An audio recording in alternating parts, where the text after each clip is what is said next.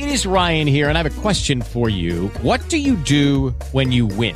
Like, are you a fist pumper? a woohooer, a hand clapper, a high fiver. I kind of like the high five, but if you want to hone in on those winning moves, check out Chumba Casino. At ChumbaCasino.com, choose from hundreds of social casino style games for your chance to redeem serious cash prizes. There are new game releases weekly, plus free daily bonuses. So don't wait. Start having the most fun ever at ChumbaCasino.com. No purchase necessary. BGW. Void were prohibited by law. See terms and conditions. 18 plus.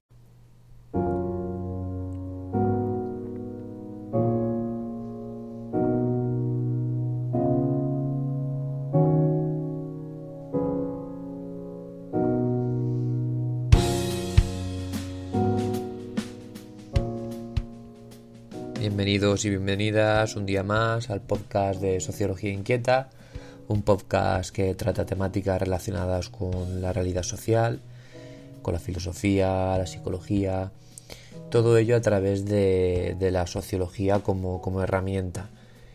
Y bueno, en el, tema de hoy he decidido hablar de, un concepto eh, que me viene rondando, como es una temática más bien que he tocado estos últimos días porque bueno he escrito sobre ello en algunos medios en los que escribo mm, periódicamente como es eh, la revista de, política y sociología al descubierto.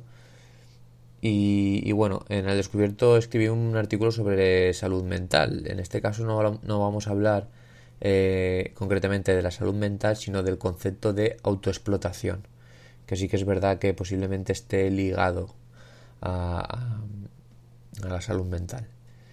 Y bueno, en primer lugar, em, cabe reflexionar que en el capitalismo actual, en el capitalismo neoliberal, parece que nosotros como sujetos sociales hemos interiorizado de una manera bastante drástica, digamos, mm, pero progresiva a su vez, pero drástica en el sentido del contraste, ¿no? del choque que genera que nosotros entendamos la sociedad de esta manera. Y bueno, en el podcast de hoy voy a hacer un poco como maestro de la sospecha, como, como hacían Karl Marx, como hacía Freud o como hacía Nietzsche en su época y voy a intentar contar un relato que muestra cómo la realidad social realmente se oculta y se oculta de manera intencionada. Para ver cómo se nos oculta la realidad social hoy en día y la autoexplotación que nos infligimos a nosotros mismos, debemos reflexionar mm, profundamente sobre la meritocracia.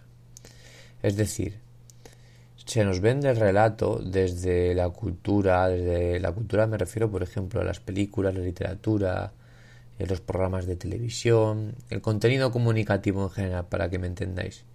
Se nos vende que si una persona eh, se esfuerza en el sistema capitalista, lucha por sus sueños, sigue sus ideales, eh, bueno, puede conseguir aquello que se llama mm, en América el sueño americano lograr triunfar en la vida. El triunfo hoy en día está considerado siempre y únicamente desde un punto de vista económico.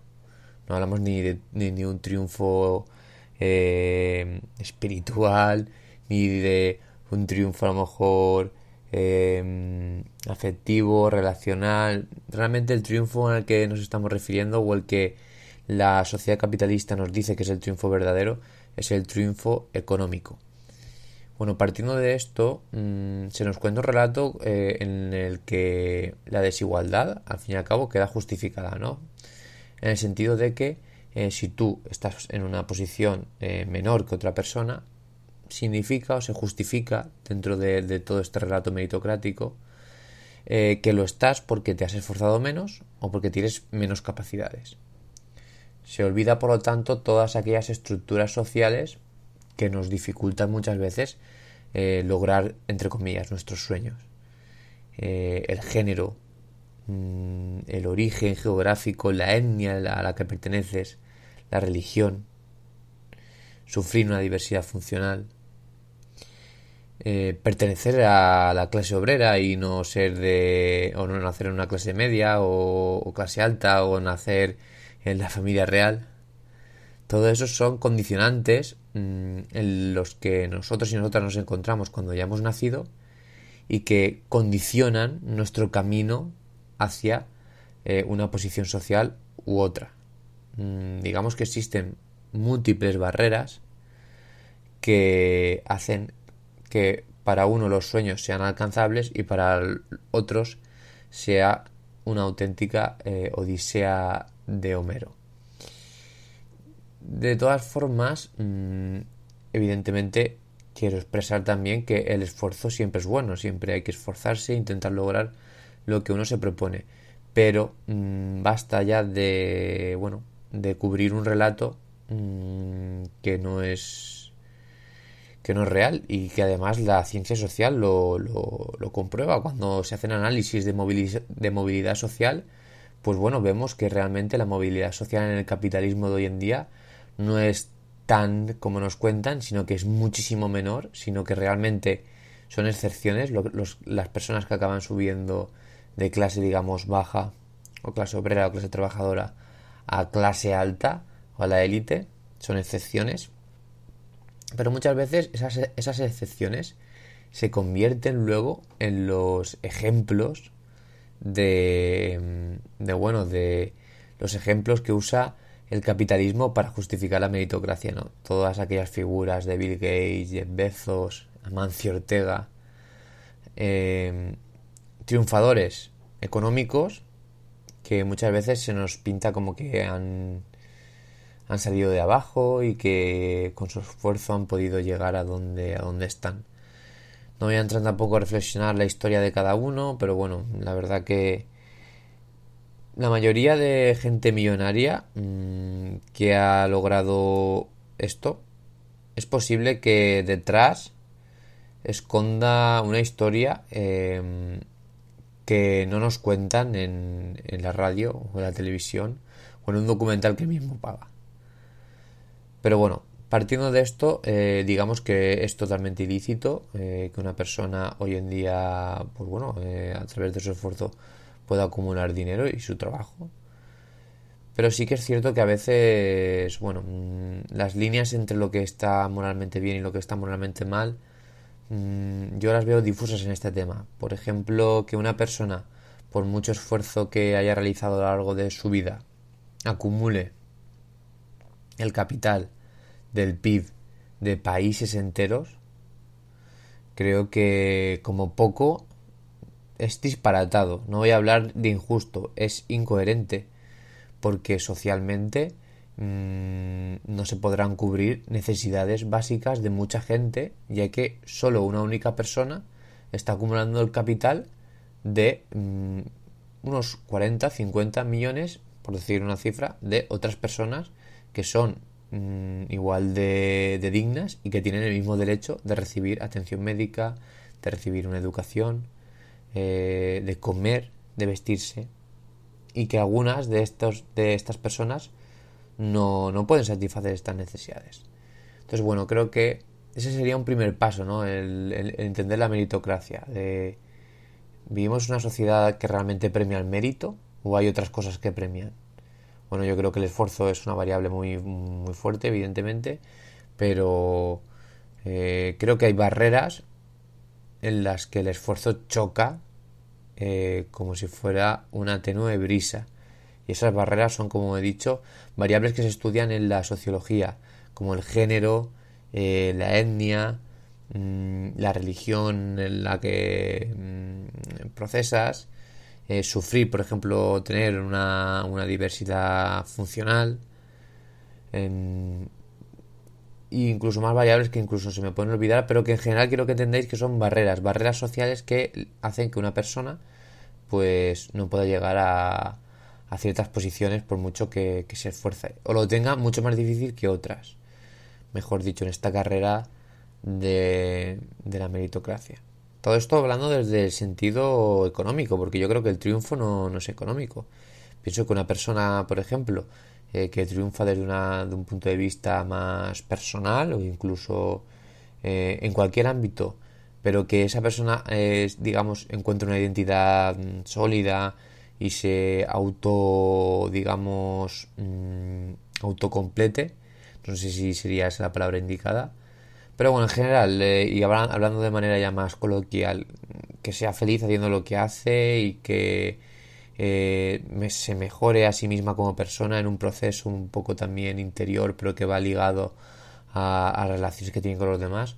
Creo que quizá ese tipo de crecimiento personal, que creo que sería lo que, lo que quiero reflejar, es más importante que el crecimiento económico, la posición económica. Entonces, bueno, mm, esta es la reflexión que, yo eh, me, me, ha venido rondando porque con el tema de la salud mental, pues bueno, vemos cómo está aumentando muchísimo la gente más joven, gente que estamos eh, condenados a vivir en trabajos temporales, eh, que tenemos problemas para independizarnos, que en general vivimos una época con unos ritmos de vida sociales mucho más acelerados, con una precariedad que se ha instalado como norma y, bueno, la verdad que, que creo que la meritocracia para nosotros es poco más que un chiste porque vemos que hay gente que se esfuerza muchísimo y no llega a lo que llega y otra gente que tiene menos talento, que se esfuerza menos y llega a posiciones más altas. Eso quiere decir que el orden social no se guía por el mérito, sino que reproduce las desigualdades sociales a través de capitales como pueden ser capital cultural, capital social, capital relacional o el capital económico.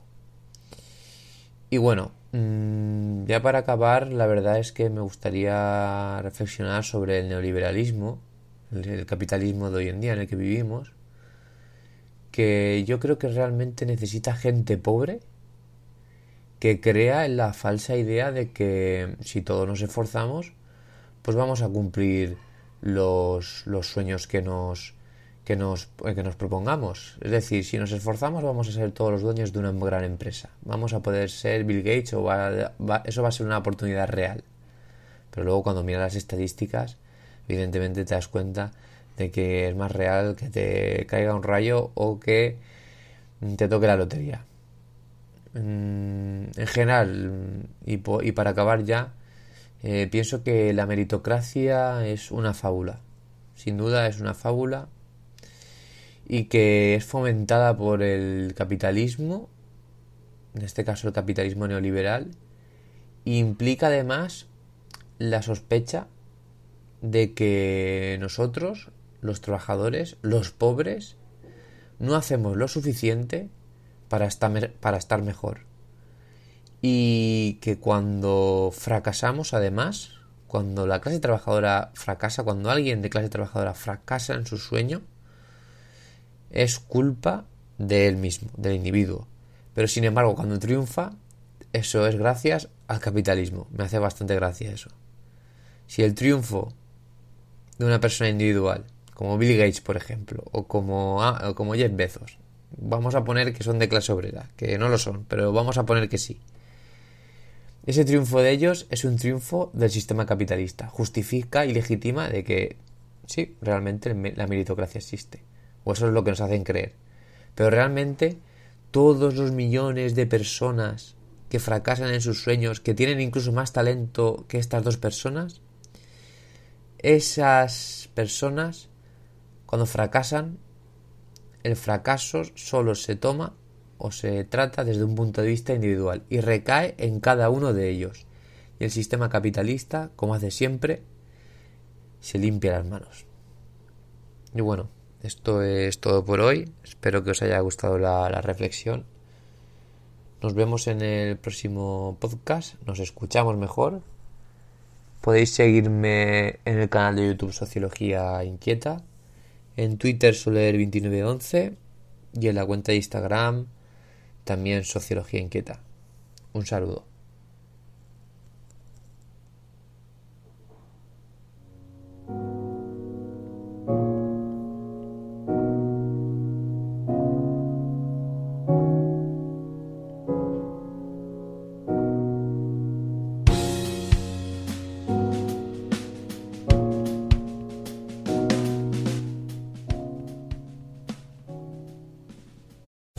Lucky Land slots, you can get lucky just about anywhere.